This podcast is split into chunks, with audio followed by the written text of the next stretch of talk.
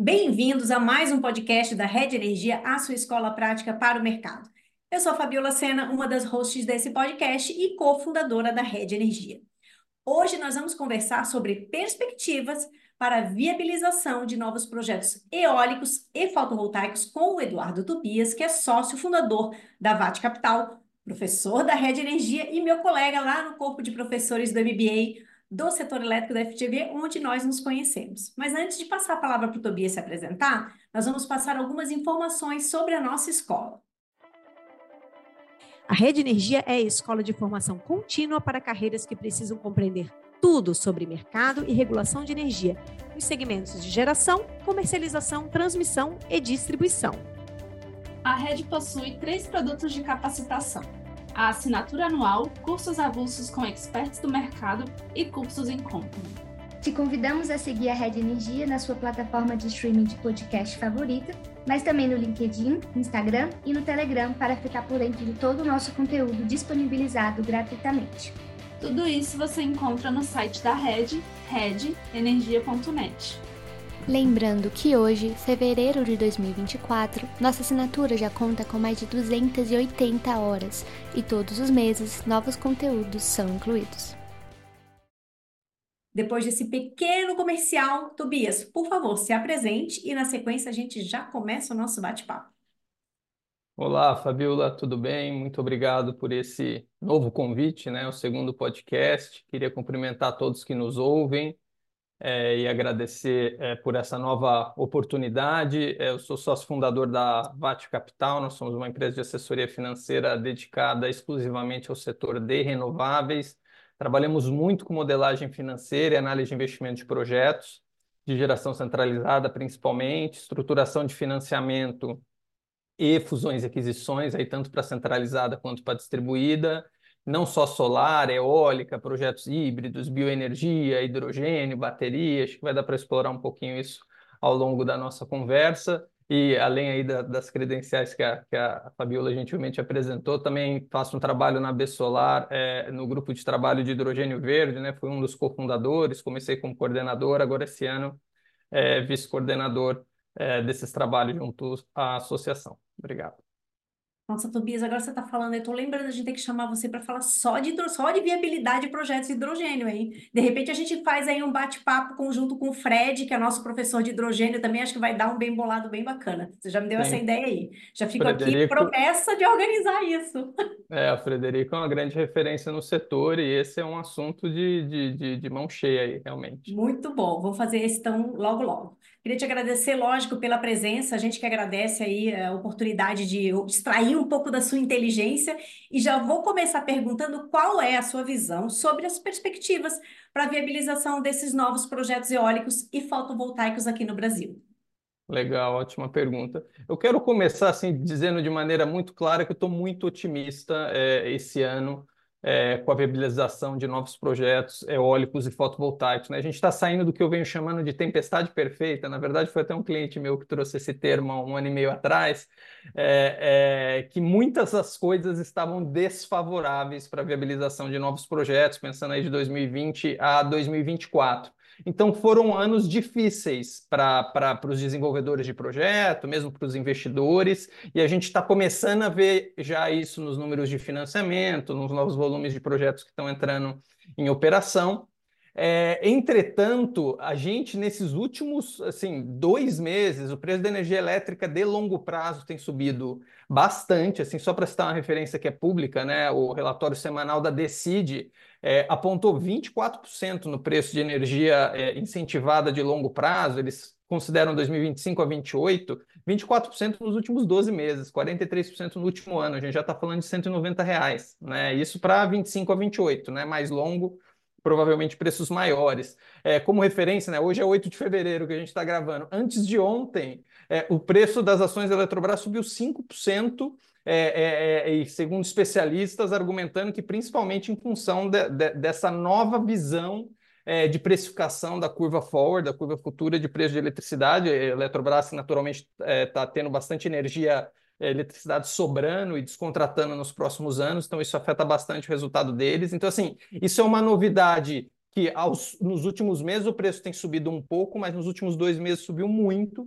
É, e sem falar na questão do capex, né, no valor do investimento dos projetos fotovoltaicos, assim que os módulos fotovoltaicos derreteram, né, mais ou menos 50% nos últimos 12 meses. Isso afeta uma ordem de grandeza ali uns 15% do capex total. Então, isso faz uma diferença brutal na, na, na, competitividade, né? Tem outras variáveis que a gente pode explorar aqui, mas assim, só de você pegar um módulo fotovoltaico indo de 20 centavos para 10, 10 centavos por quilowatt é 500 mil reais por megawatt pico de redução de CAPEX. Então, assim, é, é, isso é muito importante, isso muda muito a competitividade dos projetos. É, taxa de juros é, não está fantástica, mas está melhor do que o início do ano passado. É, então, tem inúmeras uh, variáveis aqui que impactam de maneira representativa é, a, vi a, viabilização desses novos projetos que estão melhorando. Então, é isso que me faz ficar muito otimista e, e, eu acho que o setor tem que estar tá atento para isso, para não ficar com aquela memória dos últimos anos de ressaca, é, é melhorar um pouco a autoestima aí, que eu acho que a gente, nesses próximos dois anos, 24 e 25, a gente vai ter muito novo projeto saindo do papel, eólico, fotovoltaico, associado, enfim, podemos falar de diversos modelos de negócio. É, naturalmente, a partir de 26 e 27, a gente já começa a falar de uma janela no qual uh, estão é é, é, é, os últimos projetos com desconto na TUST vão ter que ser viabilizados, senão vão, vão perder o benefício, porque tem o prazo máximo para construir. Mas esses dois próximos anos eu estou vendo com muito bons olhos. Legal, Tobias. A gente adora que você traz muitos dados, né? Então, assim, essa conversa fica interessante que ela sempre vem recheada de dados. Mas eu queria explorar mais esse conceito da tempestade perfeita que você falou aí. Conta um pouquinho mais, quais fatores foram esses? Acho que você já pincelou alguns, mas fala um pouquinho mais para gente. É, vamos lá. Juros altos, né? Se a gente for comparar com 2020, a gente estava na menor taxa de juros da história do Brasil, né? Então a gente não pode dizer que hoje o juros está super alto, é porque historicamente, se a gente olhar 10, 15, 20 anos desde o início do plano real, não é super alto, mas ele está muito mais alto do que estava quatro anos atrás, e isso tem um impacto brutal na competitividade. Vejam vocês, não estou falando só de custo de crédito, de financiamento. Se a taxa de juros da economia está mais alta, e normalmente eu cito sempre como referência a NTNB, nota do Tesouro é, é, Brasileiro, Série B, que é de mais longo prazo, né? A Selic é a taxa do, do dia para o outro, né? Ela é menos representativa. Como a gente está falando de investimentos aqui em ativos que vão operar pelo menos 25, 30 anos, a gente tem que comparar com taxa de juros de longo prazo. É, quando a taxa de juros de longo prazo está mais alta, o custo-oportunidade do empreendedor, do dono do capital, aumenta. Então, não só o crédito fica mais caro, como ele exige para o mesmo risco um retorno mais alto. Então, isso é fundamental e tivemos uma melhoria em relação ao primeiro semestre do ano passado. Hoje a TLP está em 5,48, a NTNB com prazo ali de 2033 está é, é, tá na casa de 5,55, 5,60, então isso ajuda. Agora, o que mais ajudou é o preço de eletricidade, sem dúvida, é, e no caso da fotovoltaica, o CAPEX. É, naturalmente, na eólica, o, o CAPEX caiu pouco, isso também muda um pouco a balança entre as duas fontes, mas voltando no, na tempestade perfeita, é os juros tinham subido muito. O CAPEX em 2020 e 2021, no início da Covid, subiu muito é, o dólar desvalorizou, então tudo que é, é, é, é, importado ficou mais caro. A demanda pela eletricidade caiu muito, leilões cancelados, Mercado Livre com poucos novos contratos. A inflação entre 2020 e 2021 chegou a ficar com dois dígitos. Então, tudo isso junto é, foi a chamada, lá, a batizada tempestade perfeita. É óbvio que eu não estou dizendo que tudo isso está bom agora, mas antes a gente tinha tudo isso ruim ao mesmo tempo. Então, naturalmente, é, é, é a gente estava num cenário muito ruim, né? Então, por isso, do meu otimismo aí dessa, de, dessa mudança relevante, principalmente no preço de eletricidade, é, mas também no CAPEX. Interessante, é mais ou menos assim, não estamos ainda no arco-íris perfeito, mas o, tá, tá apontando, né? Estamos saindo da tempestade perfeita e estamos rumando aí para o arco-íris perfeito. Muito bom. Queria só pegar um gancho que você falou da Selic e da B, né? Então é tipo, a Selic é como se fosse para nós aqui o PLD, né? Que é uma visão mais de curto prazo. E a B, ela é mais essa visão aí de contrato de PPAs mais de longo prazo, né? Só para o pessoal entender um paralelo aí pelo, do nosso setor. Muito legal. Analogia perfeita. É isso aí, né? Muito bom. Eu aprendo sempre com você, que você é um ótimo professor, né? Então eu aproveito para aprender entender aqui. Agora, você falou, você falou um pouquinho a respeito desses preços, desses PPAs que está dando uma revertida, né? Deu uma recuperação, você até citou os preços da Decide, e a redução do CAPEX, principalmente para fotovoltaica. Aí a minha pergunta é, como que esses dois efeitos fica ali impactando a competitividade entre eólica e solar. A solar sai na frente com isso? Ou a eólica está comendo pela beirada? Como é que está aí nesse... a pole position aí nessa briga? Aí, como é que tá? É, esse é um assunto muito polêmico, né? Se você perguntar ao pessoal de solar, eles vão falar que eles são mais competitivos. Se você perguntar para o de eólico, eles vão falar é, que são mais competitivos, né? Usando aqui o chapéu de VAT Capital, de uma assessoria independente, né? A gente não investe capital nos projetos, a gente só é, presta assessoria financeira. É, a gente tem contato com muitos projetos de muitos desenvolvedores e investidores, então a gente tem uma boa referência de como é que está a competitividade de diferentes projetos eólicos e fotovoltaicos. Então, assim, é, no Mercado Livre, por óbvio, as duas fontes competem é, pelo mesmo cliente, então é fundamental que é, é, é, você tem que, tenha que ter um projeto mais competitivo. Seja, ah, eu tenho um projeto eólico, ele precisa ser dos mais competitivos entre os eólicos, mas numa concorrência por um PPA, seja bilateral ou de autoprodução, é, você também vai estar concorrendo com fotovoltaico em muitos casos, né? Dependendo do edital. Então, é, o preço de eletricidade mais alto de longo prazo, ele beneficia igualmente as duas fontes. Agora, se eu tenho CAPEX, que é uma das principais variáveis que impactam o retorno do projeto, caindo muito para o fotovoltaico e para o eólico não, a competitividade relativa é, dos, do, das duas fontes muda. Então, o que, que eu estou dizendo? Para um uma mesma taxa de retorno X, é, é, é, o fotovoltaico agora está ficando tão competitivo quanto, em alguns casos, até um pouco mais do que o eólico. Para quem teve a oportunidade de ouvir, ou se quiser poder ouvir novamente o podcast que a gente gravou, número 32, em outubro de 2022, lá eu falava, a eólica no Nordeste está na frente. E hoje a gente já está vendo que o negócio está voltando a ficar numa posição ali, vamos dizer, quase que de um empate técnico, sendo que na nossa avaliação antes da Covid, ou até os primeiros meses da Covid, no início de 2020, 19 e 20 a fotovoltaica estava mais competitiva. E da mesma forma que agora a fotovoltaica, tá, o capex está caindo muito mais que o eólico, no início da Covid o capex da fotovoltaica subiu muito mais do que o eólico. Então, essas coisas precisam ser acompanhadas, né? Nem todos os investidores e nem todos os desenvolvedores investem nas duas fontes, é, mas isso é fundamental. É interessante que você está falando, eu até na minha aula lá no, nos MBAs, eu sempre comento isso, né? A gente, assim como, por exemplo, para hidráulica, a gente já não tem mais uma disrupção tecnológica na hidrelétrica, por exemplo. É uma fonte que já está disruptada o que tinha que disruptar, né? Você não tem assim um, uma tecnologia de um material inovador, é aquilo ali, é um, é um CAPEX mais ou menos conhecido, né? A eólica ainda tem uma pequena margem para disrupção, né? Você ainda consegue eh, melhorar ali a engenharia da coisa, e, e, mas aonde realmente você tem diferença é na tecnologia da solar, né? A gente ainda vai ver algumas melhorias do ponto de vista tecnológico e de engenharia que você consegue otimizar aí. É só ver. Há pouco tempo a gente não tinha tracker, né? Até bem pouco tempo elas não, não, não tinham tracker. O tracker foi uma grande inovação que melhorou muito né, a, a, a qualidade aí da, da, da, geração de energia né, dessa tecnologia. Então, acho que assim, é, é, é, importante a gente também ficar acompanhando esse tipo de disrupção, e aí todos os ventos sopram, os ventos sopram da China, né? Quando a gente está falando de inovação aí, então acompanhar aí, porque é onde de fato a maioria dos, dos módulos vem de lá, né? Então, só dando aqui meu, meu pitaco tecnológico aqui. Agora eu queria ouvir de você, Tobias. Você falou, eu lembro naquele nosso podcast, você falou muito sobre o, o peso, por exemplo, do custo da transmissão né, na, na solar, que ele é diferente da eólica. A gente conversou coisas muito legais. Então, eu queria aproveitar esse gancho até que você falou, um pouco dos riscos, porque lá a gente falou naquele podcast dos riscos né, de, de desenvolvimento associados a essas duas fontes.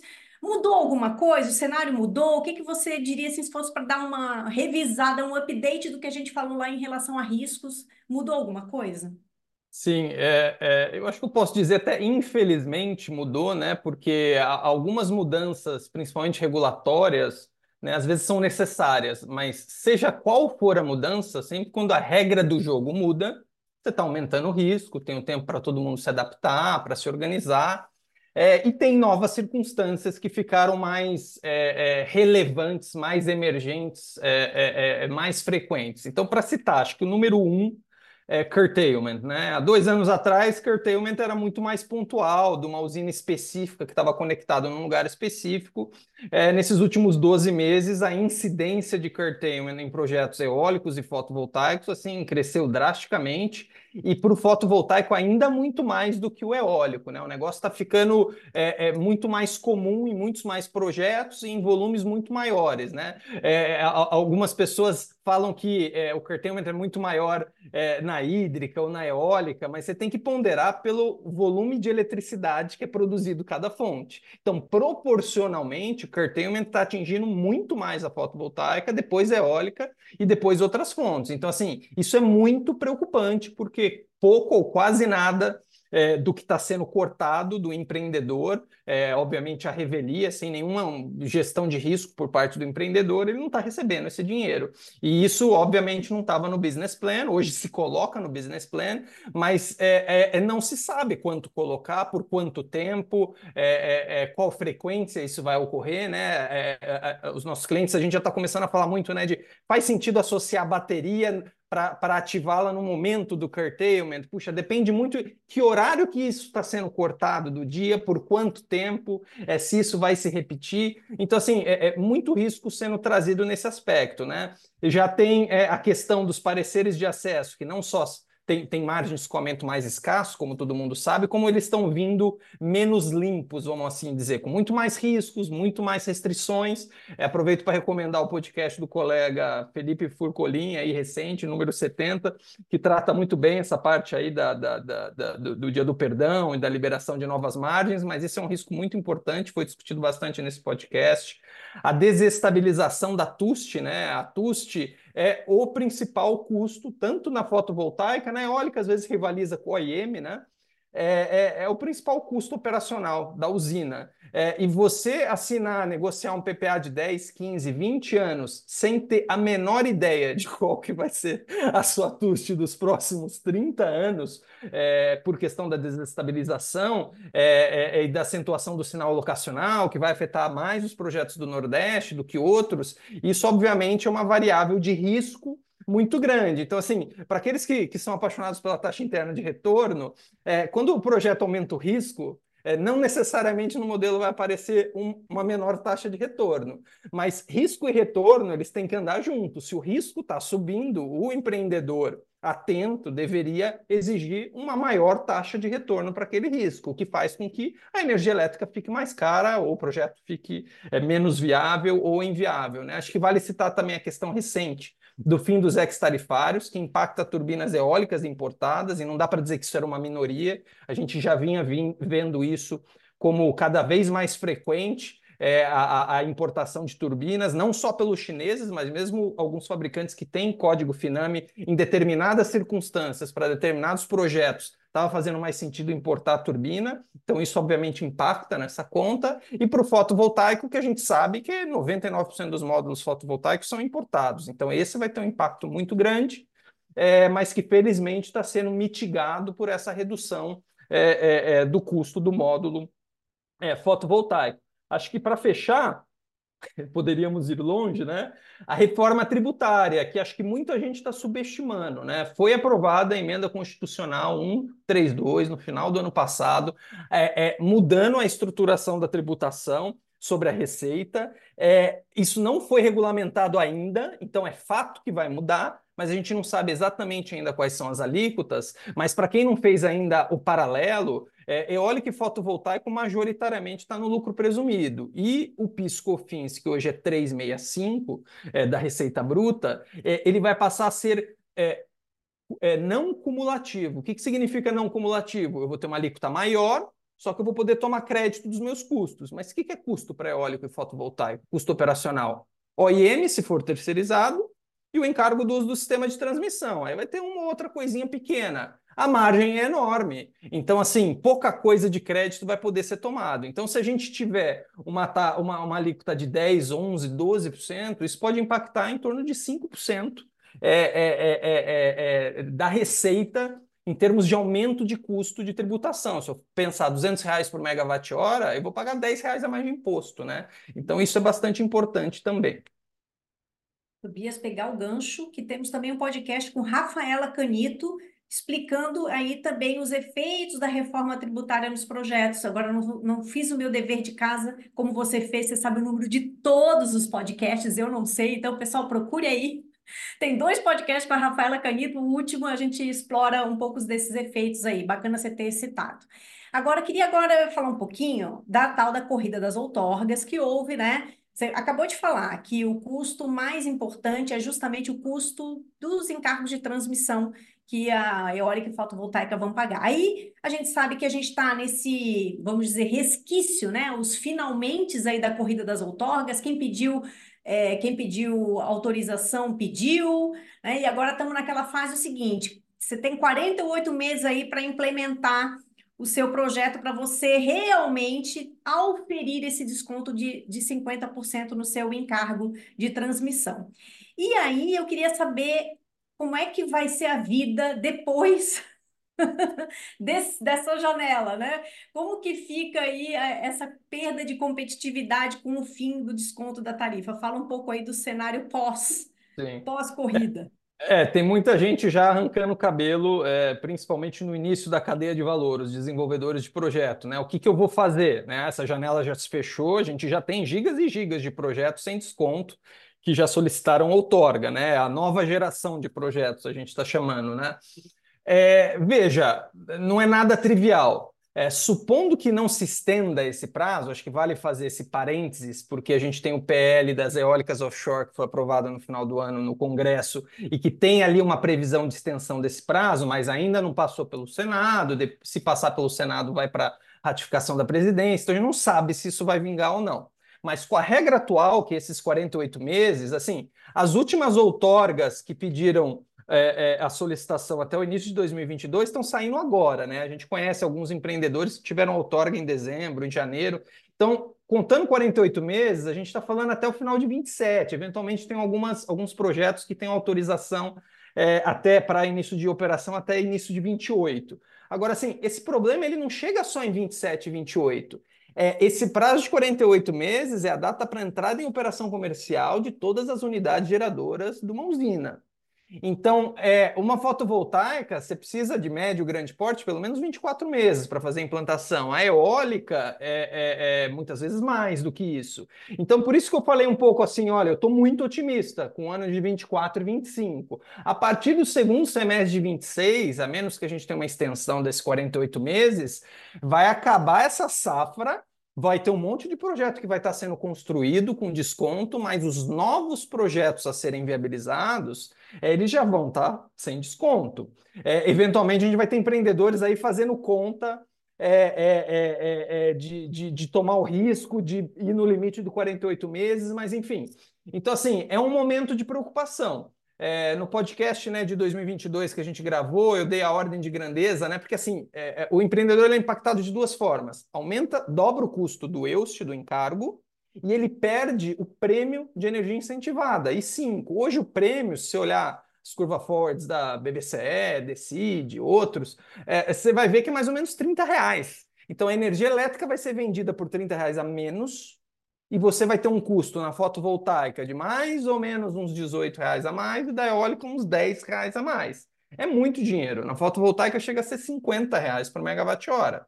Então, assim, sendo prático, e não a sua pergunta, como é que o que, que vai acontecer? É, é, é, essas, é, é, é, essas duas fontes vão passar a, a, competir em igualdade de condições com a hídrica, com a grande hídrica, que não tem o incentivo dos 50%. Então, para que elas vendam novos PPAs, elas vão ter que jogar o preço lá para baixo.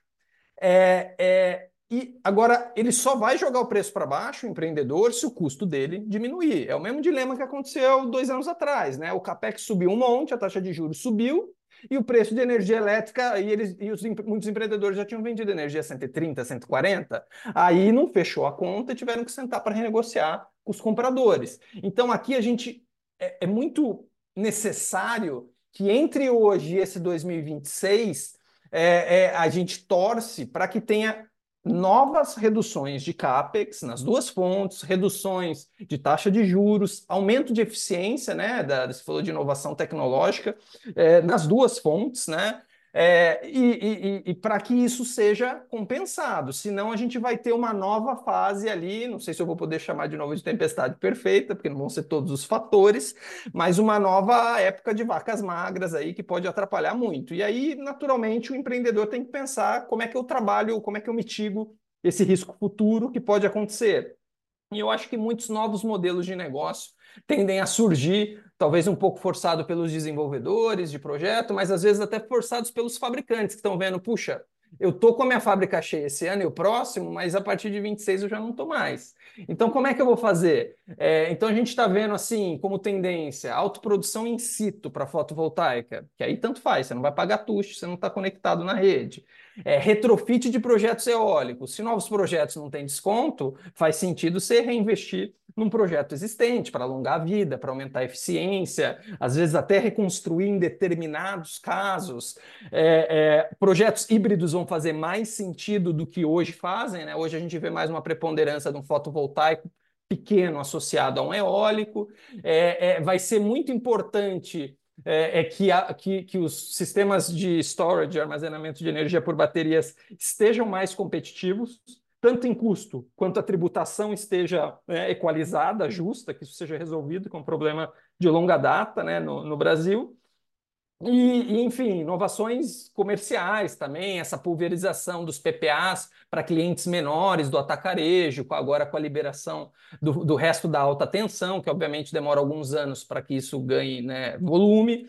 É, mas, enfim, tudo isso para dizer que é um contexto, vai ser um, um, um novo contexto desafiador mas acho que cabe aí torcer que, que outras coisas melhorem, que aumente um pouco a demanda de eletricidade, que eventualmente o hidrogênio renovável se viabilize é, é, é, antes do final da década para trazer nova demanda, enfim, é um pouco dessas os, os caminhos, né?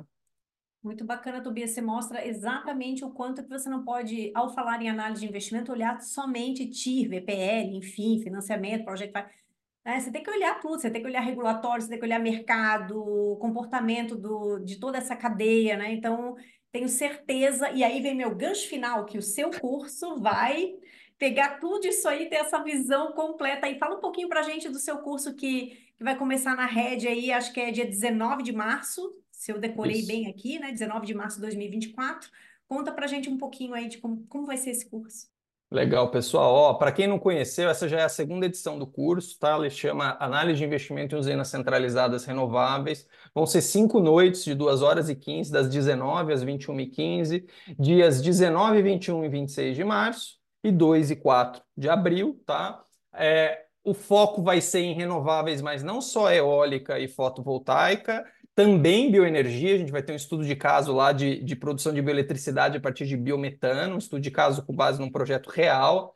Então a gente começa um pouco com conceito de análise, métricas de análise de, de investimento, a construção do fluxo de caixa, e aí depois a gente entra com exercícios práticos é, para que o aluno, que eventualmente ainda não seja fluente na modelagem financeira, trabalhe os cálculos e exercite o tempo todo a análise. Porque você não necessariamente precisa ser um modeleiro para você fazer uma boa análise, mas a, a, a, um bom analista, um bom gestor para interpretar e tomar a, as decisões, precisa saber ler os resultados do modelo, suas variáveis é, que mais impactam o resultado, análise de sensibilidade, taxa de desconto. Então, a ideia é fazer uma aula é, é, bem dinâmica, com exercícios. É, a gente já teve a experiência do ano passado que teve bastante sucesso, mais de 30 alunos. Então, obviamente, a gente está fazendo pequenos aperfeiçoamentos aqui, fazer, colocando uma pitadinha de autoprodução para a gente enxergar o, o, o, o retorno do ponto de vista do consumidor, né? o fluxo de caixa incremental, a economia que ele vai ter com encargos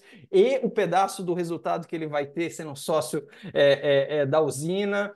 E fechar também falando bastante de análise de riscos, porque, como eu antecipei mais cedo, né, a gente nunca pode olhar é, o retorno sozinho, é um binômio risco-retorno, e, e isso é muito importante. Legal, Tobias, tenho certeza que será um sucesso, como já foi o outro. O pessoal elogia demais. Tobias, super didático, que tem uma bagagem técnica pesada, né? Ele é danado aí, tem os modelos que ele fez lá in-house da VAT, então vocês vão ter acesso à mente que desenhou muita coisa lá. Muito legal, obrigada demais. O nosso bate-papo chegou ao fim. Então, queria agradecer a sua presença. Volte sempre que você quiser, você já é da escola, né? É nosso, Tobias é nosso. Então, deixar espaço aqui para algum recadinho final, alguma coisa que você esqueceu de falar, fica aqui, ou um jabazinho. Fala aí, Tobias. Claro. Bom, primeiramente, muito obrigado, é, Fabiola, pelo convite. É, você sabe que eu sou fã do trabalho da Red, vocês suas sócias, a Natália a Rebeca. É, nós, como professores que somos, né, a gente naturalmente valoriza muito é, conhecimento, o compartilhamento de conhecimento de forma democrática, que é o que vocês fazem aí pela plataforma e pelos cursos, e sem dúvida no setor de renováveis, que é um setor que cresce muito, é um ótimo setor para estar, é, é, sempre vai carecer de capacitação de mão de obra, então esse trabalho é muito necessário. E para fechar, então, não queria deixar de divulgar também os livros para quem ainda não conhece, análise de investimento em projetos de energia solar fotovoltaica, com foco em geração centralizada, e tenho também o análise de investimento em projetos de bioenergia para quem for do setor é, é, e tenha interesse. E por fim, é, estamos em 8 de fevereiro, para quem ouvir, não demorar muito para ouvir esse áudio, a gente ainda está com uma vaga aberta para analista é, ou associate para fazer modelagem financeira e análise de investimento em projetos, trabalhar em estruturação da dívida conosco, no nosso time, trabalhando comigo. Quem eventualmente tiver interesse, por favor, mande o currículo para o e-mail info@vat, capital, tudo junto, É isso. Muito obrigado. Fica tranquilo, Tobias, que a gente vai colocar aqui o, na descrição do vídeo, a gente coloca todas essas informações. Os dois livros estão disponíveis na Amazon, pode comprar na Amazon, né? Os dois estão, tanto físico quanto e-book. Ah, legal. Beleza, então. Mas pode deixar que a gente faz, que a gente divulgou a sua vaga, fizemos uma análise da sua vaga. Tá cheio de gente querendo trabalhar com o Tobias, imagina. Até eu, tô querendo trabalhar com ele. Até parece, né? em conjunto, parceria, né? É, isso a gente já faz, né? Muito bom. Exato. Ai, obrigada, Tobias. E antes de me despedir, aquele recadinho final. Se você gostou desse episódio, não deixe de ouvir os outros. Já demos aqui uma dica para vocês de pelo menos três aí para você ouvir. E para deixar as sócias da Rede Feliz, deixa aqui as suas cinco estrelas, a sua avaliação do podcast. Até a próxima! Este foi mais um episódio do Redcast, que também está disponível no YouTube e na plataforma da Red Energia. Acompanhe o Redcast na sua plataforma favorita e receba uma notificação sempre que adicionarmos um novo episódio. Se você gostou desse episódio, não esqueça de compartilhar e deixar um comentário ou avaliação. Até a próxima!